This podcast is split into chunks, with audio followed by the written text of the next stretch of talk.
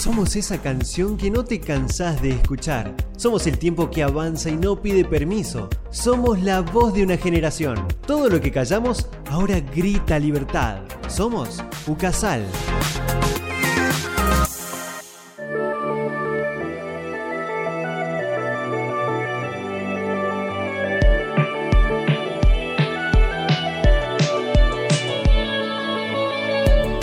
Hola, hola, bienvenidos a una nueva edición de Somos. Mi nombre es Beatriz Guzmán y junto a Caro Pérez los vamos a acompañar con temas interesantes acerca de la realidad en la que vivimos.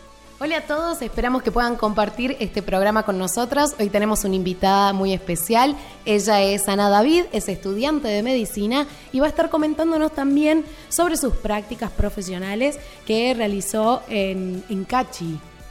Recuerden que pueden contactarnos mediante Instagram en arroba somosucasal, donde van a encontrar las frases más destacadas de los invitados, algunos videos como para que puedas acompañarnos en cada programa. Y el hashtag que vamos a usar hoy es Somos Comunidad. También podés escuchar nuestros programas en radiocasal.com.ar, sección Classic Hits o en Spotify. Hola Ana, qué lindo tenerte acá. ¿Cómo estás? Hola, buen día. Muy bien, ¿ustedes? Bien. Bien, acá andamos. Es hermoso poder charlar con alguien también sobre el ámbito de la medicina y cómo es comunicarlo. ¿Nos podés contar cómo fue esto de ir a Cachi, de realizar? ¿Qué era lo que fuiste a realizar principalmente? Bueno, primero que nada me siento re importante. me siento famosa, chicos. Eh, bueno, yo soy estudiante de medicina, como dijiste, y fui a Cachi para hacer mis últimas prácticas que es la parte rural de mis prácticas de medicina. Y bien, ¿y qué les hacen hacer en las prácticas rurales? Aprendemos un poquito sobre lo que es la medicina comunitaria, eh, ya que durante mis cinco años de carrera estuvimos sobre todo en hospitales y es como distinto la atención porque uno ve al paciente capaz 15 minutos de una consulta o si está internado, se lo ve en el momento, en el día, pero después no se, le, no se lo sigue al paciente. Claro. Entonces, lo que hace la, medicina comunitaria es seguirlo al paciente desde que capaz nace hasta que, bueno, se va, digamos. Claro, ser como su médico cabecera, por así decirlo. Claro, sí, sí. Que sabe de todo. Y también hay que comentarles a los que nos están escuchando que Ana estudia medicina en Tucumán y ella vino acá a Salta, ella es de Salta obviamente, para esto, precisamente para hacer las prácticas en Cachi, que fue seguramente una experiencia única, ¿no? ¿Cómo lo viviste vos? ¿Cómo fue volver a Salta? No sé si ya conocías Cachi y poder adentrarte a este mundo de la comunidad. Bueno, sí, eh, conocí a Cachi, pero capaz que habré ido con mi familia hace seis años eh, y la verdad que uno no va como modo me quedo a vivir por ahí seis meses. Eh, va a mm. modo turista, que visitas los lugares más conocidos y punto, digamos. Eh, eh, y ahora con esta experiencia me permitió conocer como un poquito las costumbres, todo lo que es la cultura, la vivencia de la gente de Cachi. ¿Cuánto tiempo estuviste ahí? Seis meses. Ah, bien. Bastante. Sí, bastante. La verdad que aparte me tocó como vivir con un grupo humano re lindo, me tocó vivir con cuatro varones, ah, que también fue una gran experiencia para mí, porque siempre mis comisiones eran todas mujeres y de repente vivir con cuatro varones fue un montón. ¿Ellos eran de acá de Salta o de distintos eh, lugares? también de Salta, que conocí también durante la carrera, así que o sea, es distinto verlo solo en el cursado, unas horitas, a pasar a vivir 24/7, así que creo que aprendí un montón, eh, tanto desde la comunidad de Cachi como también de convivencia, digamos. Claro.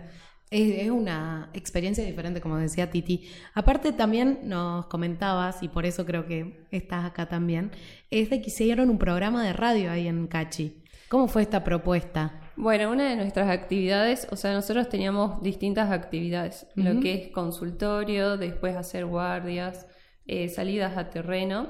Y otra de las actividades planteadas por parte del hospital es hacer un programa de radio para comunicar, porque la verdad que yo no tenía la radio implementada en mi día a día, pero lo que es en Cachi sí, sobre todo capaz la población adulta y bueno, como la gente, o sea, ¿quién va al hospital? El que está enfermo, digamos. Claro. Entonces, la radio lo que proponía es realizar programas los días jueves para informar y para prevenir sobre todo a la comunidad, para evitar que se llegue a la enfermedad. porque la verdad que hay como mucho desconocimiento, si bien hoy estamos en un mundo muy globalizado, que uno agarra el celular y obtiene información, capaz que todavía lo que es la parte rural, si bien tiene la tecnología, bueno, también uno, digamos, no es que se pone a buscar así, Sí, Claro, porque sí. te- o capaz los síntomas, pero sabe cualquier cosa, entonces también estábamos viendo mucho en las consultas eso, de que llegaba y te decían, tengo tal cosa, creo que tengo esto, por lo Claro. que decía doctor Google, entonces como, bueno, vamos a cambiar un poquito esa perspectiva, digamos. No, y aparte que venimos también con todo esto de la pandemia, de que informarse era algo rutinario para todos, porque lo veíamos todos los días en las redes sociales, pero también es verdad, como decís, siempre lo, lo- lo hacemos o nos informamos cuando las papas queman. Que, sí, exacto. y lo buscamos generalmente en internet. ¿Cómo es qué temas decidieron por ahí abordar en la radio que notaban que era muy recurrente o que podía ayudar a la gente? Bueno, en lo que es las consultas del hospital, nosotros estábamos en el área de consejería en salud sexual y reproductiva y también lo que es la adolescencia y diversidad de género. Entonces, eh, lo que hacíamos mucho era informar sobre métodos anticonceptivos, otras formas también de cuidarse, eh, la forma de prevenir las enfermedades de transmisión sexual. Eso es muy importante porque Cachi es una población, digamos, que presenta estas patologías Claro. y que no están en común conocimiento. Entonces, como que veíamos necesario.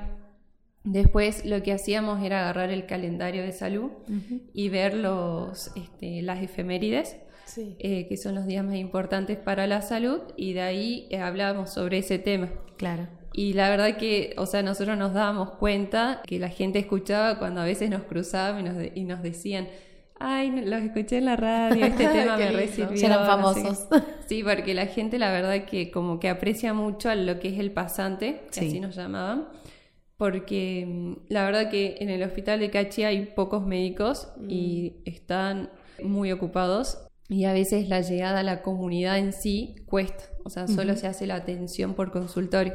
Entonces el hecho de que la población sienta que alguien se ocupa de ellos, la verdad que les re gustaba y nos hacían saber eso, digamos. Eso te quería preguntar también. Vos viste como una falta de personal médico, me contabas, pero también, por ejemplo, de insumos y también cómo se tomaban las personas que estaban ahí en el lugar todo esto, digamos. ¿Te consultaban mucho, poco? ¿Recurrían a vos como alguien de confianza o les costaba ir al médico y preferían, por ejemplo, Google?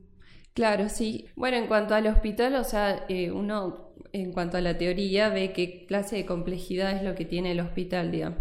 Y de acuerdo de eso, ver si cumple o no con los recursos. Este, Yo creo que sí cumplía. Con cuanto a los recursos, a veces capaz faltaba, pero, por ejemplo, método anticonceptivo de larga duración, pero ya era un problema de parte de nación que no enviaban, digamos. Claro.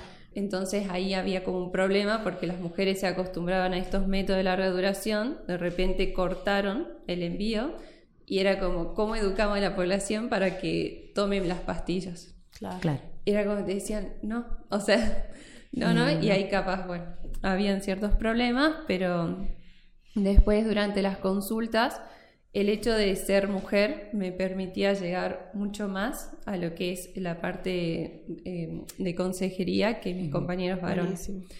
Por ejemplo, yo hacía PAP, que es el Papa Nicolau, Sí. y las mujeres no querían que mis compañeros se lo hagan. Sobre Claro. todo la gente de lo que era del más interior, digamos. Este, era como que no, o sea, llegaban y decían, no quiero que me lo haga una mujer. Eh, ¿Y te tocó vivir eh, consultas como muy fuertes de eh, alguna enfermedad o, o algo que no habías visto antes, quizás? Capaz que lo que es la historia de vida de ciertas mujeres, eh, sí, porque de repente se abrían y te contaban toda su historia, pero y vos te quedabas como, no sé, o sea, señora, tipo el abrazo, no sé qué hacer porque es como que pasaron por tanto, al igual capaz que los, los más peques, los Sí. niños, como toda la historia familiar que uno llega a conocer, y vos decís, chusta, lo- o sea, tengo una realidad súper buena, sí. claro. Como que uno también eso en la ciudad tiene otra realidad, llega a Cachi o capaz al interior, si se puede decir, y, y no, te topas contra una pared, digamos.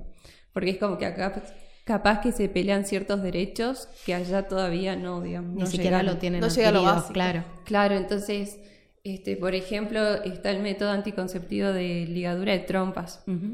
Y te decían, pero yo ya me puedo ligar, tengo la edad porque antes no la querían ligar por la edad supuestamente o porque el esposo no daba la autorización y todavía eso está como ahí arraigado un poquito. Mm. Pero creo que lo que es educación, tipo si uno se pone las pilas y explica todo, porque también hay muchos como mitos, sobre todo, bueno, es que yo vi mucho método anticonceptivo de lo que puede pasar o no, y el hecho de educar y que se den cuenta de que no, que esto y que lo otro, la verdad que como que te enseña a vos y le enseña al otro, digamos. Está bueno como aprender qué sabe el otro de esto y, y, bueno, qué es lo que vos podés ayudar, digamos. Y no se ve mucho esto de comunicar cosas de medicina en el ámbito de la comunicación.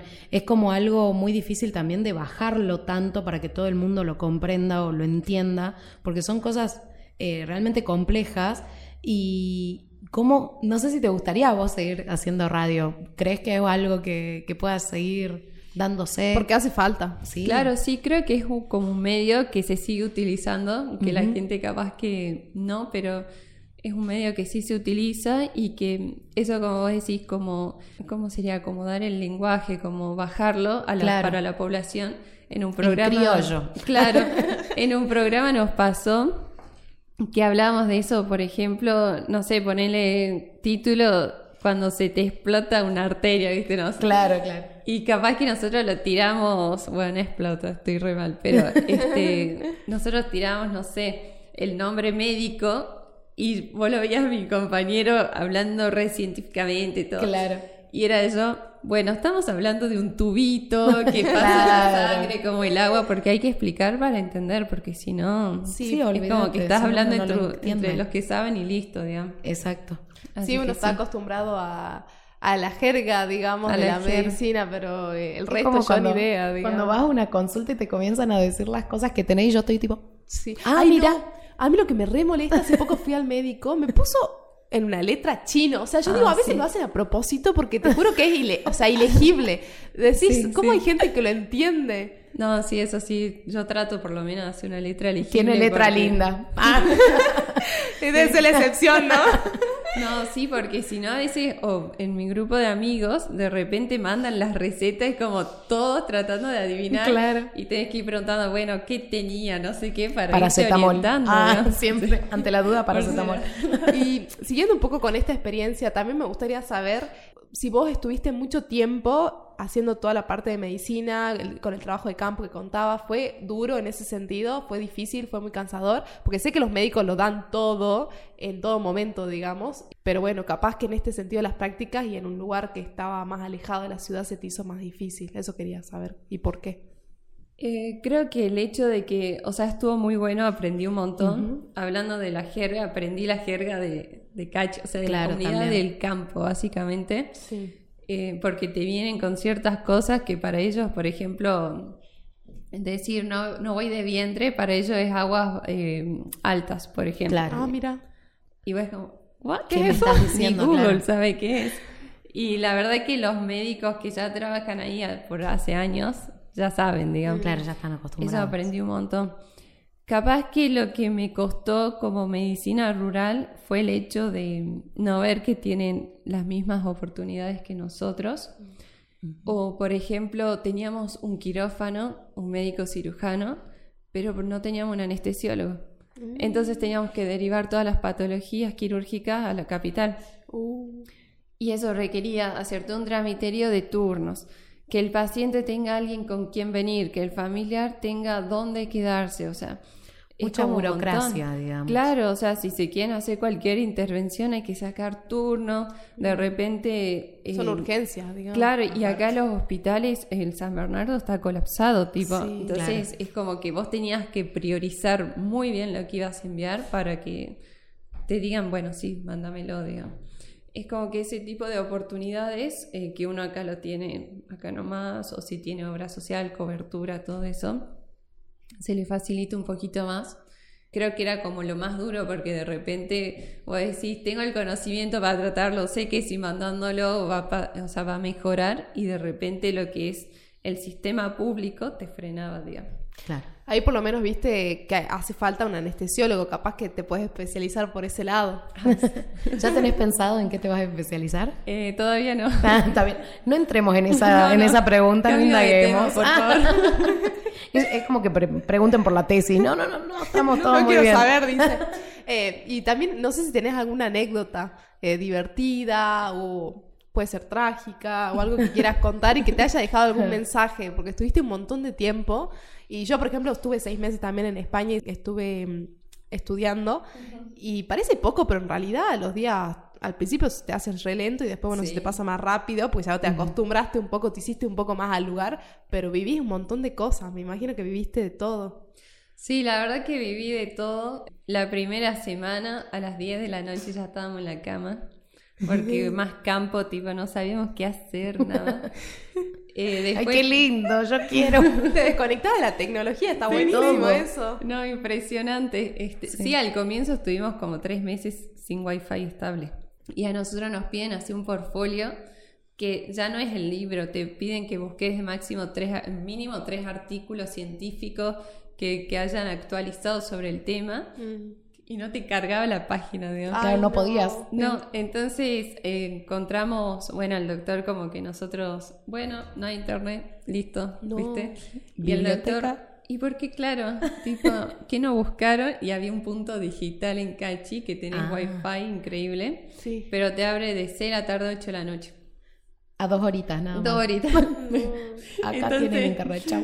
Ahora, si tenés una consulta, por ejemplo, y no te acordás, porque me imagino que pasa también, llega de todo, y querés googlear, ¿qué haces? Digamos, te vas a la punta del cerro para Aparte sos encontrar... estudiante Y Claro. salen los instintos. Claro. Es que, bueno, eso mucho el doctor no nos dejaba capaz estar en una consulta que vas a recetar algo. Claro. Ah, Ahí ya. sí que no. Eh, siempre con él. eh, y bueno, lo que nosotros hacíamos era más la consejería, entonces no, no medicabas, digamos. Y después, sí, es que tengo muchas anécdotas desde el, o sea, el- de conocer a todo lo que es el personal de un hospital, lo que es el ambiente de un hospital, el hecho de, de cómo yo crecí como persona, tipo, eh, es como muy loco. Uno dice, estoy acá dos horitas y media de mi casa, pero es otro mundo, digamos. Claro, tal cual. Y llegabas acá y te- seguías con tus pendientes de la ciudad, pero a la vez tenías que volver allá, digamos. Un placer tenerte acá y que nos Ay, cuentes de todo esto. Sí. Porque es verdad de que se necesita que se comuniquen todas estas cosas, porque uno no vive en otra realidad, por ahí estamos muy metidos en lo que es Salta Capital o lo que corresponde a las ciudades y en realidad hay un montón de otros lugares que no tenemos ni siquiera idea de lo que están pasando y como dijiste, hay muchas cosas que adquiridas que nosotros tenemos que en otros lugares no lo tienen. Sí, las Y- facilidades. las facilidades. Es como, por último. Y el eh, transporte también, me imagino. Exacto. Sí. O sea, si bien hay un colectivo que sale todos los días, tipo, o sea, tenés manera de llegar a Cachi. eh, a mí me pasó que fuimos al Huracatao, que es pasando Seclantás, Sí. Y que vos veías montar, porque Cachi es todo, es todo bueno camino de cornisa, digamos. Sí. La cuesta no me salía. Sí. Y vos ibas al Huracatao y eran más montañas, más montañas, y decías, ay, ¿quién vive acá? Sí. Detrás de esta montaña hermosa, no sé qué. Y había toda una población, o sea, Claro. y más allá es como que no llegamos todavía al Huracatao y seguía viendo gente. Siempre en medio de la nada hay una cancha de fútbol, o sea, eso imposible Claro. no encontrar. Mira. Pero vos decís, estás loco porque, o sea, uno ve los paisajes, pero date cuenta que en esos paisajes sigue habiendo población. Y es muy loco. Y sí, porque aparte, imagínate nosotros que 20 cuadras y ya no nos vamos más allá también y Exacto. es como que es impresionante, uno no piensa que, que hay población o que hay Sí. gente o que y alguien hay se esté encargando de todo, alguien. ¿no? Hay Claro. escuelas, este, bueno, hay escu- escuela eh, primaria, porque si no ya hablaríamos de una zona urbana si hay secundaria.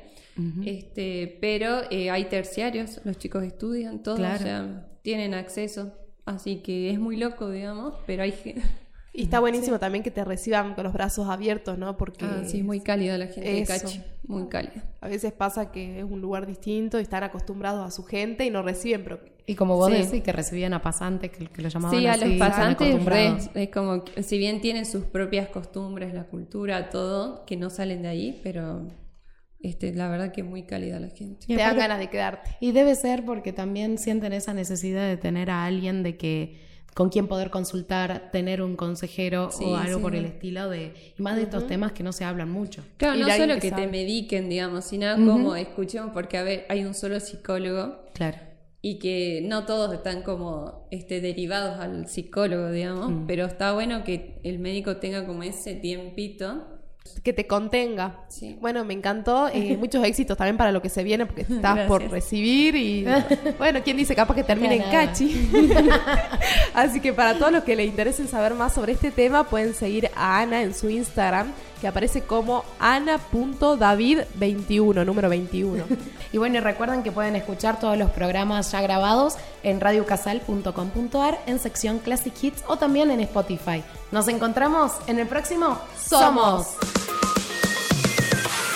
Gracias por acompañarnos en un nuevo programa de Somos. No se olviden de seguirnos en Instagram para ver todas las novedades y mejorar en cada episodio. No dejen de escucharnos en Radio Ucasal y Spotify. Nos encontramos en el próximo Somos.